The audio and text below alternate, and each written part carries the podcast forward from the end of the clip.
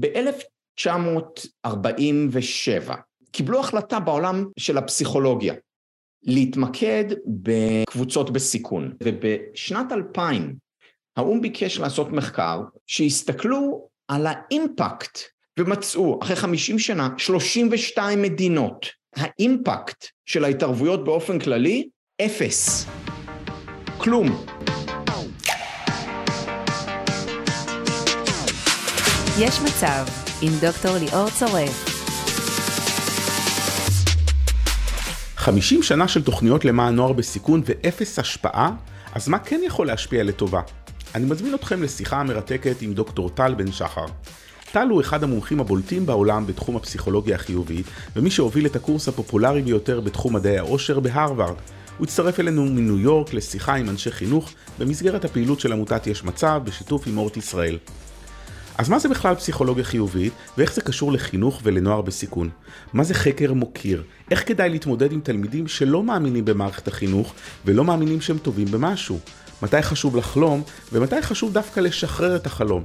ובכלל, מה השיטה שהוכחה מחקרית ומאפשרת בהשקעה קטנה של שתי דקות ביום להפוך לאנשים נחמדים יותר, לשפר את הבריאות ולחזק את המערכת החיסונית שלנו? הנה אנחנו מתחילים. שלום טל. היי ליאור, תודה רבה על ההזמנה, כבוד גדול לי. בואו נתחיל בבסיס, מה זה פסיכולוגיה חיובית? אז הפסיכולוגיה החיובית על רגל אחת מתמקדת במה שעובד. אתן לכם כמה, כמה דוגמאות.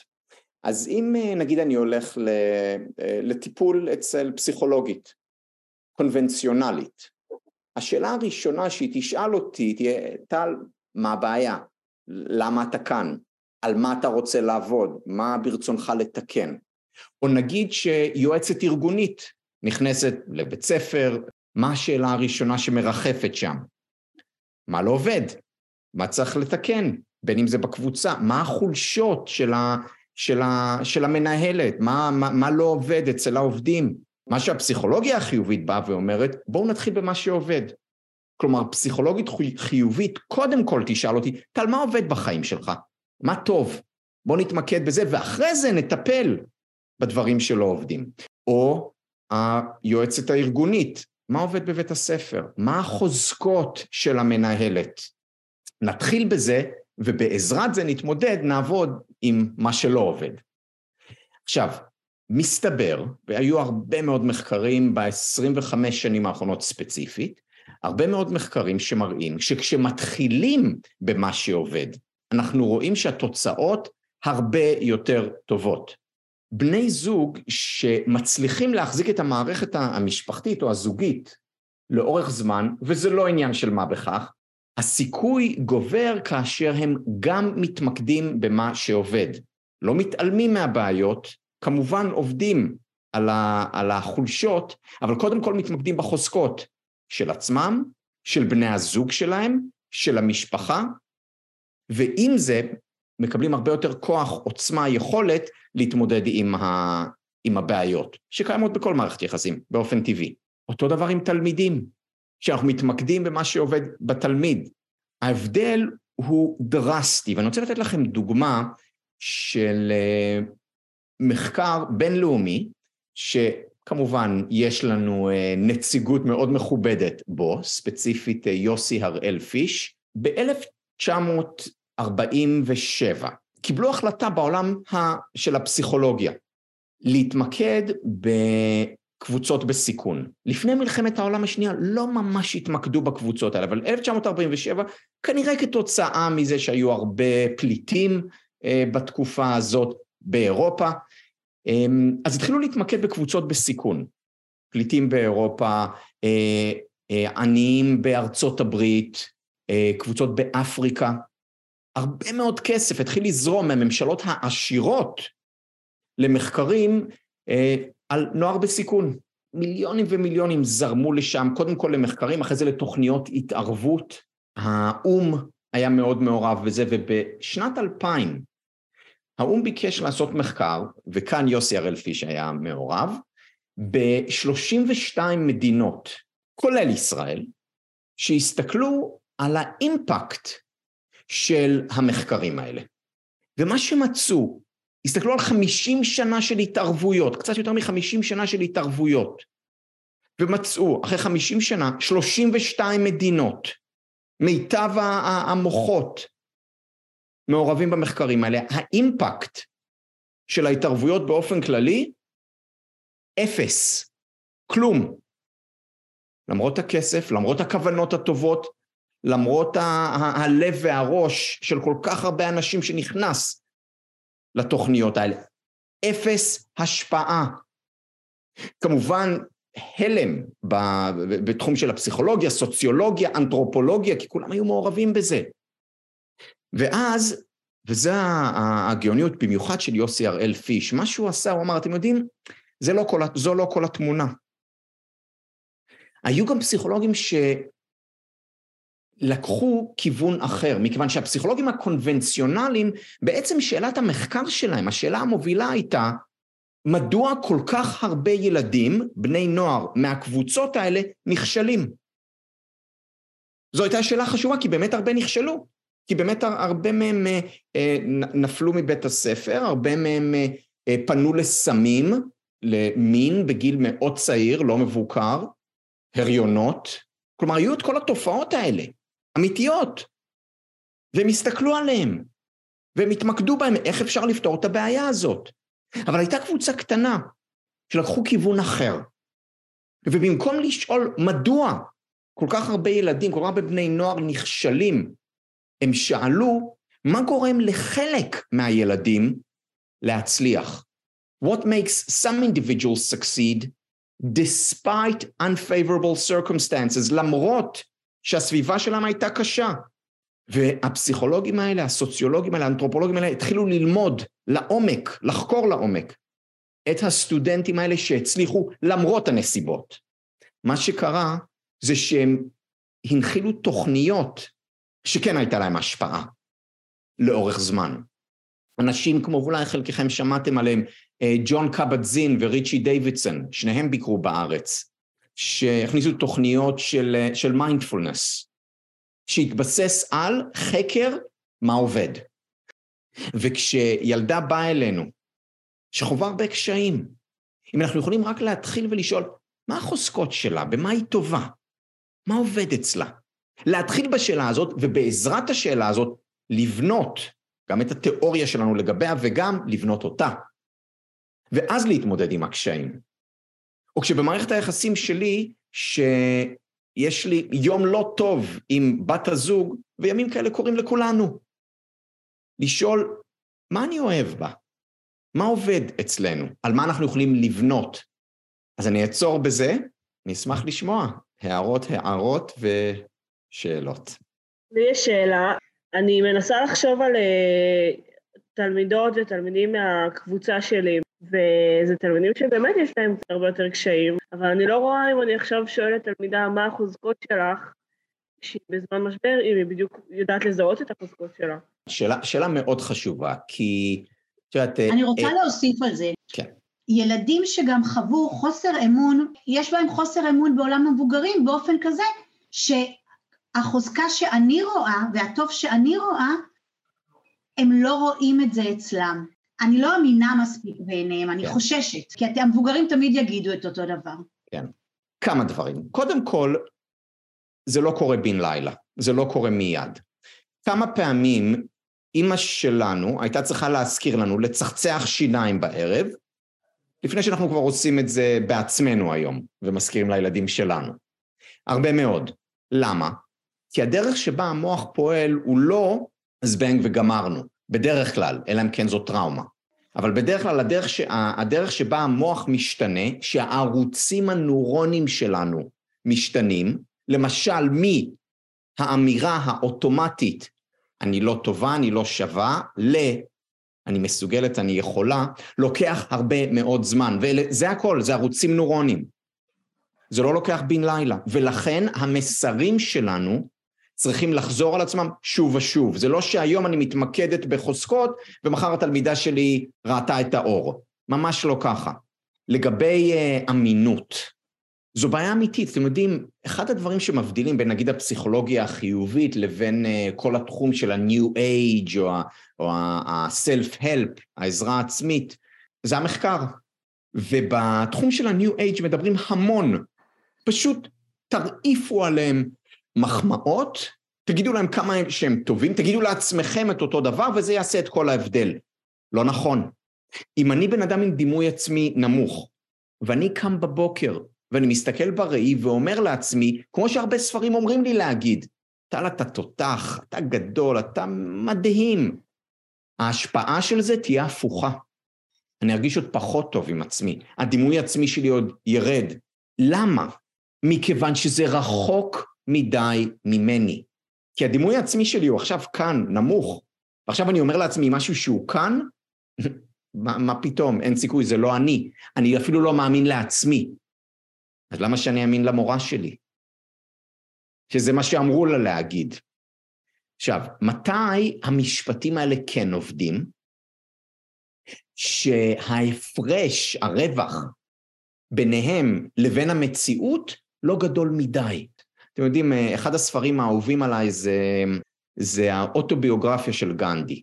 האוטוביוגרפיה של גנדי, הכותרת היא My experiments with truth, ההתנסויות שלי עם האמת. הוא לא אמר האמת המוחלטת, הוא אמר הניסיונות שלי, my experiments עם האמת. ואני חושב שזאת גישה מאוד נכונה להוראה, כי אנחנו כל הזמן מנסים. כלומר, אין פה אמת מוחלטת שאוקיי, תגיד, תגידי לילדה, את 70 אחוז טובה וזאת האמת. לא, תנסי, תראי למה היא מתחברת. והדבר החשוב ביותר זה להמשיך, כמו הצחצוח שיניים, אמא שלנו לא ויתרה לנו אחרי פעם אחת שלא צחצחנו. שוב ושוב ושוב כדי ליצור את הערוצים האלה בהדרגתיות. עכשיו, מה הדבר המדהים בהתערבויות האלה? שינוי קטן מאוד בתודעה יכול לעשות הבדל מאוד משמעותי. למה? מכיוון ששינוי קטן מוביל לשינוי אחר קטן, ואז יש תגובת שרשרת. אתם יודעים, הרבה פעמים, הרבה אנשים שואלים אותי, טל, איך יכול להיות שהתערבות פשוטה כמו הכרת הטוב, מה שאתם עשיתם היום, שעושים את זה מדי יום, מה שהמחקרים מראים זה שמוביל, זה מעלה את רמת העושר, שאנשים כתוצאה מזה הם נחמדים יותר, טובים יותר, מערכות היחסים שלהם משתפרות, שכתוצאה מהשתי דקות בערב של לעשות הכרת תודה, או שלוש פעמים בבית הספר לעשות הכרת תודה, הן משפיעות גם בריאותית, מחזקת, זה מחזק את מערכת החיסון שלנו. איך יכול להיות ששתי דקות ביום או, או, או שתי דקות שלוש פעמים בשבוע עושה הבדל כזה משמעותי? והתשובה היא כי ההבדל הוא לא רק לשתי דקות האלה, כי השתי דקות האלה יש להם השפעה על השתי דקות אחריהן. כי אם אני עושה את זה, אני אחרי זה יותר נחמד לבת הזוג שלי, או לילדים שלי, וכתוצאה מזה אני מקבל בחזרה מה שאני שידרתי. אז זה כבר משפיע גם על השתי דקות אחרי זה, וכן הלאה וכן הלאה, זה מתגלגל וממשיך ומשפיע. זה דורש סבלנות, והמילה סבלנות תמונה גם המילה סבל. אבל מה, מה אם לא סבלנות אנחנו צריכים כמורים, ובטח ובטח העבודה שאתן, שאתן עושות, שאתם עושים. האם זה נכון שאנחנו, על תלמיד שלא מוצא את עצמו, לא מוצא בעצמו שום דבר שהוא חיובי, האם אנחנו יכולים להעיר אותו? זה מזכיר לי סיפור, אה, חלקכן אולי מכירות את אה, שירלי יובל יאיר, היא פסיכולוגית ילדים, באמת מדהימה. והיא עבדה עם קבוצת ילדים בבית ספר אה, ביפו. הגיע אליה ילד, בן, בן עשר, כחוש, היה הרבה, הרבה יותר קטן מה, מגילו הממוצע, ואמר לה, המורה, לי אין חוזקות. אז היא אמרה לו, יש לך, לכולנו יש חוזקות. הוא אומר, לא, לי אין. הוא אומר, אני, אני לא טוב בחשבון, אני לא טוב, ב... לא טוב בעברית, אה. בלשון, אני לא... אז היא אמרה, ומה עם אולי ספורט? הוא אומר, לא, אני לא טוב בכדורגל, אני לא טוב בכדורסל. אז היא שאלה אותו, מה אתה אוהב לעשות? אני אוהב juggling. היא אומרת, באמת? הוא אומר, כן, אני, אני יודע לעשות juggling עם, עם, עם חמישה כדורים. היא אומרת, באמת? היא אומרת, תביא, תביא את הכדורים. אה, לכיתה שבוע הבא. אז הוא הביא את הכדורים שלו, את האביזרים של. של ה juggling. בכיתה היא ביקשה ממנו להראות לתלמידים. עכשיו, רוב התלמידים לא ראו, לא, לא ראו אותו, לא ספרו אותו. עד אותה נקודה, ופתאום אורו עיניהם. עכשיו, ילד בן עשר עושה ג'אגל עם חמישה כדורים, לא עניין של מה בכך. ואז הוא התחיל ללמד את, את הילדים האחרים לעשות ג'אגלים, בהתחלה עם כדור אחד, אחרי זה עם שניים, אחרי זה עם שלושה. האירוע הקטן כביכול הזה עשה הבדל מאוד משמעותי בחיים של התלמיד הזה, כי זה גם השפיע אחרי זה על איך שהילדים הסתכלו עליו באופן כללי, ופתאום דיברו איתו יותר, ולזה גם הייתה השפעה על הלימודים שלו, כי הביטחון העצמי שלנו אינו יודע גבולות, גם לרע וגם לטוב. אמר את זה האווארד גרדנר בבית ספר לחינוך בהרווארד, הוא אמר את זה, אנחנו צריכים להפסיק לשאול האם הילד, הילדה חכמים. אנחנו צריכים להתחיל לשאול במה הם חכמים. We need to stop asking whether or not a student is smart. We need to start asking what is the student smart at. וזה יכול להיות ב juggling, זה יכול להיות בקיפול נייר, זה יכול להיות במתמטיקה, או שח, זה לא משנה, או, או כדורגל. למצוא את מה עובד ולהתמקד בזה. השאלה שלי היא כזאת, במה להתמקד? אנחנו כמחנכים, יכול להיות שאנחנו נפגשים עם תלמידים שנה או גג שנתיים. אין לי את הרצף אולי, וכל הזמן לדבר עם כל תלמיד. אז התשובה, התשובה לשאלה שלך היא כן. אה, מה, זאת אומרת? אני ארחיב. לא, זה, זה מזכיר לי, אה, סליגמן ראיינו אותו ב-CNN, אה, אחרי שהוא הקים את התחום הזה של הפסיכולוגיה החיובית, שאלו אותו, פרופסור סליגמן, במילה אחת, מה, מה דעתך על המצב של העולם שלנו כיום? אז הוא אמר, טוב, ואמרו לו, אוקיי, ובשתי מילים, לא טוב. אז בוא אני אגיד במילה אחת התשובה היא כן, בוא אני אגיד ביותר משתי מילים. יש תחום, חקר מוקיר. חקר מוקיר, appreciative inquiry.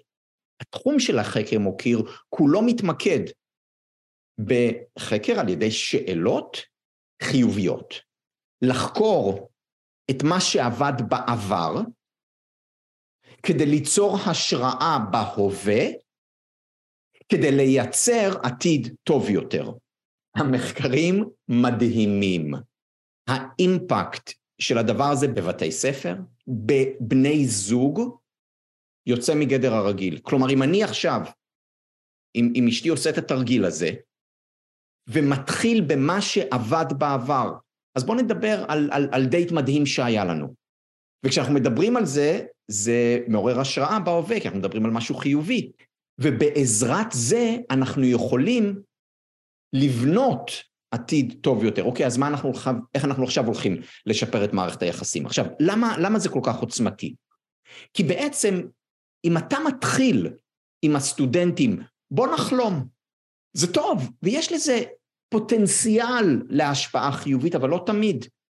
למה? מאותה סיבה שאם אני עומד מול הראי ואומר, אתה תותח גדול אדיר, זה לא יעבוד כי זה רחוק מדי מהמציאות. ואם אנחנו לא מחוברים למציאות, אנחנו יוצרים, בהגדרה, נתק, ואז זה לא יכול לעבוד.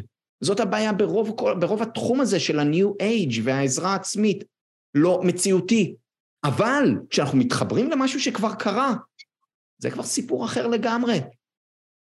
זה אופטימיות, זה חיוביות שהיא מחוברת למציאות. ולכן עם הילדים האלה, בוא נתחיל עם מה שכבר קרה. הילד הזה כבר יודע juggling, זה לא מנותק מהמציאות, ועל זה נבנה. אני רוצה לתת לך מחקר, אלברט בנדורה, פרופסור במשך הרבה שנים בסטנפורד, עשה מחקר על self-efficacy, חוללות עצמית. עכשיו, חוללות עצמית, self-efficacy, זה בעצם אה, אה, מילים אקדמיות לתאמין בעצמך. אז סטודנטים שלו, סטודנט שלו בשם שונק, עשה את המחקר הבא. הוא נכנס לבית ספר ובחר מספר סטודנטים שהוא יעבוד איתם, שהיו חלשים במתמטיקה. ובמשך שבוע שלם הוא צילם אותם בשיעורים למתמטיקה, כלומר ברמה של, של, של צילם אפילו את המחברת uh, עבודה שלהם כשהם עובדים. ובסוף השבוע, וזה סטודנטים שהם חלשים במתמטיקה, הלך אליהם ואמר להם, אתם יודעים, אה, אני דווקא שמתי לב שאתם טובים במתמטיקה. אמרו, על מה, על מה אתה מדבר? שוב, מנותק מהמציאות בראש שלהם. אומר, לא, לא, אני ראיתי שאתם דווקא טובים במתמטיקה. הם אמרו, אנחנו לא. אמרו, בוא אני אראה לכם. ומה שהוא עשה עם הווידאוים שהוא צילם, והוא צילם הרבה מאוד וידאוים שלהם בכיתה, הוא ערך את זה, ובעריכה הדגיש את ההצלחות שלהם. שהנה אתם פתרתם את הבעיה הזאת, זו הייתה בעיה לא, לא פשוטה כל כך. או כשעבדתם בקבוצה קטנה, אתם עזרתם לסטודנט האחר. עכשיו כן, זה היה סלקטיבי, אבל אתם יודעים מה? אנחנו חיים את החיים שלנו בסלקטיביות. ומה שהווידאו הזה עשה לילדים, זה שינה להם, לא ברדיקליות, אבל באופן משמעותי, את התפיסה שלהם את עצמם. כי זו הייתה חיוביות חד משמעית, מחוברת למציאות. אז אותו דבר, אנחנו עם הילדים, כן, בואו נדבר איתם על חלומות, אבל בואו נתחיל במה עבד. כלומר, איפה אתם הייתם במיטבכם? והנחת היסוד של כל התחום הזה של חקר המוקיר, היא שהיא בכל מקום, בכל אדם, בכל דבר, בכל ארגון, משהו עובד. לפעמים משהו, משהו קטן, לא משמעותי אפילו כביכול, אבל משהו עובד. והשאלה היא, האם אנחנו מתמקדים בזה? וכשאנחנו מתמקדים בזה, הדבר הזה צומח, גדל, כי הוא מתחיל גם להשפיע על מקומות אחרים. רבים מכירים את סולם הצרכים של מאסלו, שאומר שקודם אנחנו צריכים לדאוג לצרכים הפיזיולוגיים ולביטחון, ורק בסוף לדבר על חלומות, משמעות ומימוש עצמי. יש הטוענים שמאסלו טעה. אני נזכר כמובן בספר של ויקטור פרנקל, האדם מחפש משמעות, שמתאר איך דווקא ההתמקדות במשמעות נותנת את הכוח להתמודד עם קושי בצרכים הבסיסיים. בהקשר הזה, לנוער בסיכון לעיתים קרובות אין מענה לצרכים הבסיסיים, ופתאום אנחנו מדברים איתם על חלומות ומימוש עצמי. מה הגישה של הפסיכולוגיה החיובית בנושא? אז כמובן זו נקודה מאוד חשובה, כי כשמדברים על עושר, על חיוביות, צריכים גם uh, הרבה רגישות. למה? כי אם אני עכשיו אבוא לילד שיושב באוקראינה ומופצץ כל יום, ואני אתחיל לדבר איתם על פסיכולוגיה חיובית ולהתמקד במה שעובד, בעיה, לא רגיש. או כשאני אדבר עם אה, מישהו שחווה עוני, שלא יודע מאיפה אה, הוא ישיג את הארוחה הבאה למשפחה שלו, לדבר איתו על עושר ועל מימוש עצמי, בעיה. עם זאת, כמו שאמרת ליאור, וזה חשוב מאוד, הרעיונות שהם בבסיס הפסיכולוגיה החיובית או מדע העושר, הם קריטיים ויכולים לעזור גם לאנשים שתיארתי, גם למצבים שתיארתי. למה? מאותה סיבה שדיברתי עליה מקודם, שאין גבולות להשפעה החיובית. מה זאת אומרת? נגיד, אני מדבר על מציאת משמעות, אתה דיברת על, על, על ויקטור פרנקל, על מציאת משמעות בחיים. ובאמת, נגיד אתם ב, ב, ב, בעבודה שלכם, אני מתאר לעצמי שבטח כשאתם חושבים על זה, מוצאים הרבה מאוד משמעות. אבל מה אם אה, אישה שאין לה את היכולת להיות מורה וצריכה להחזיק שלוש עבודות אה, אה, שלא מסבות לה לא עונג ולא משמעות, אבל היא צריכה שלושה מקומות עבודה, רק כדי להביא אוכל הביתה. דבר איתה על משמעות? באמת? איפה הרגישות? אז הנה הנקודה.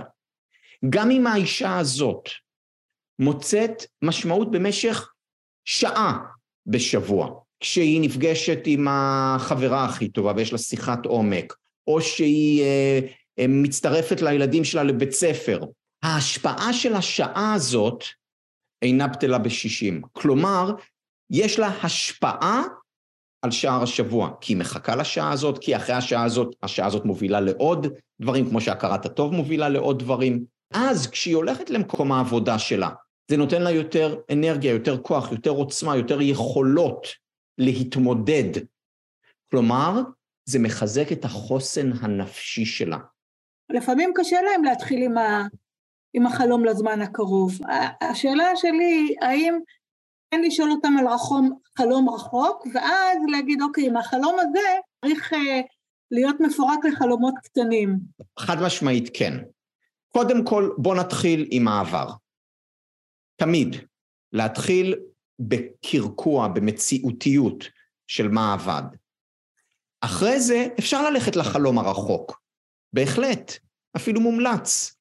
ואז, כמו שאת אומרת, לפרק אותו לגורמים, לחלומות יותר קטנים.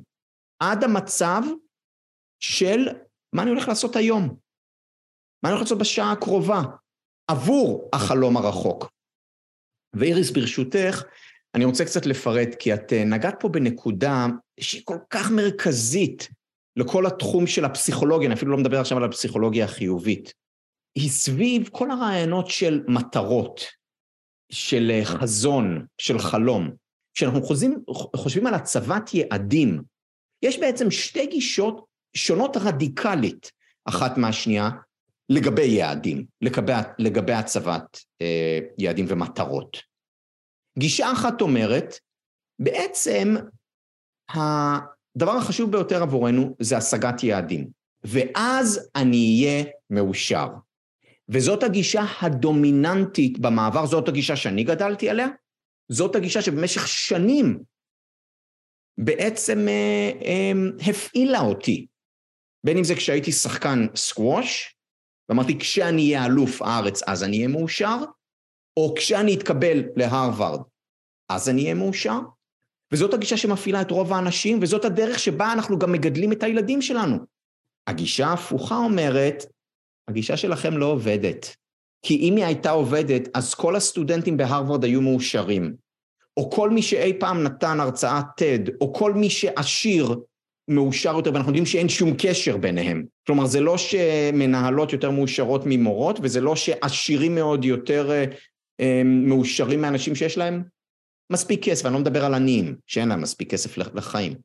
אין קשר בין הצלחה לבין עושר לאורך זמן. ומה הגישה האחרת אומרת? עזבו את העתיד, זה לא יוביל לשום מקום. תתמקדו בכאן ובעכשיו. כוחו של הרגע, מדיטציה, להיות בהווה, בהוויה, זה המתכון לאושר, זה המתכון לחיים מלאים. שתי גישות מאוד שונות. מי צודק? אז לגישה המזרחית, כלומר, יש אחיזה במציאות, זה באמת לא מוביל לאושר, ההתמקדות, ההגעה ליעד. אבל יש גם בעיה עם הגישה המזרחית, והבעיה היא טבע האדם. אנחנו חולמים, זה מניע אותנו. זה כן מוביל לאושר ולבנייה ולעשייה. אנחנו לא יכולים להיפטר, ולא רוצים גם להיפטר מהחלומות, מהחשיבה על העתיד. אז איך מחברים בין שניהם, בין שני העולמות האלה? הגישה שאני דוגל לה, הסינתזה בעצם בין שני העולמות האלה, היא כדלקמן. קודם כל, לחלום. מה אני רוצה לעשות? מה אני רוצה לעשות? אני רוצה להגיע לניהול. או אה, אה, חשוב לי לפתוח עסק, או אני רוצה לכתוב את הספר. וברגע שיש לנו את החלום הזה, לשחרר. לפעול לכיוון החלום, ובו זמנית לשחרר. ואני אתן דוגמה אישית.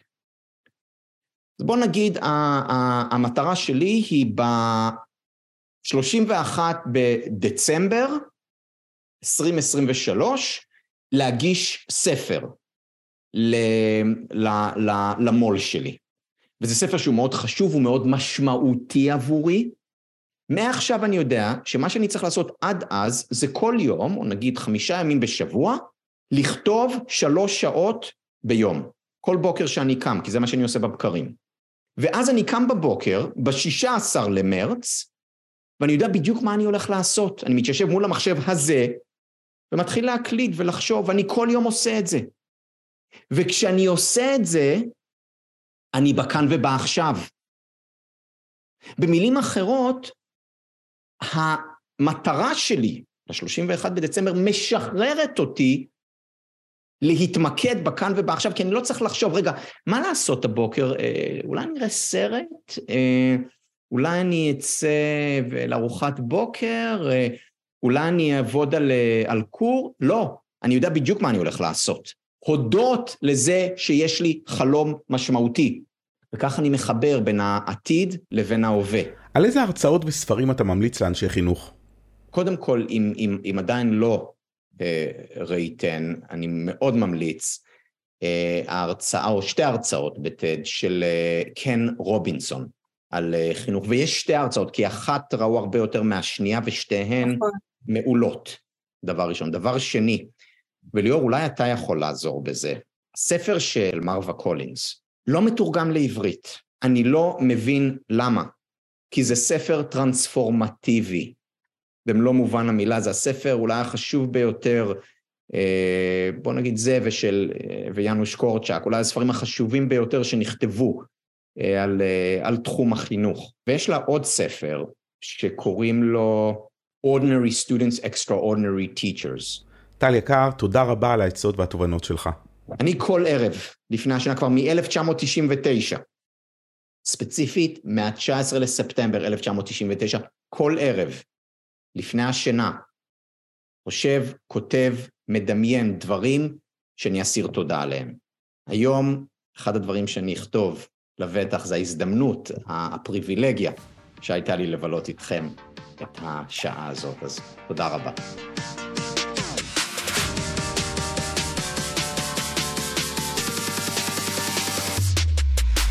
עד כאן השיחה עם דוקטור טל בן שחר, שלקח חלק בפעילות של עמותת יש מצב בהתנדבות מלאה, וכפי ששמעתם, בנדיבות וברוחב לב.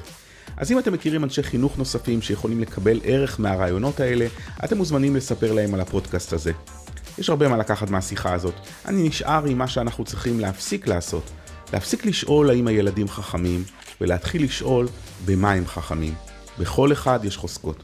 צריך לעזור למצוא אותם, ולקבל מהם השראה, ולדמיין עתיד טוב יותר. עד כאן, להתראות בפרק הבא.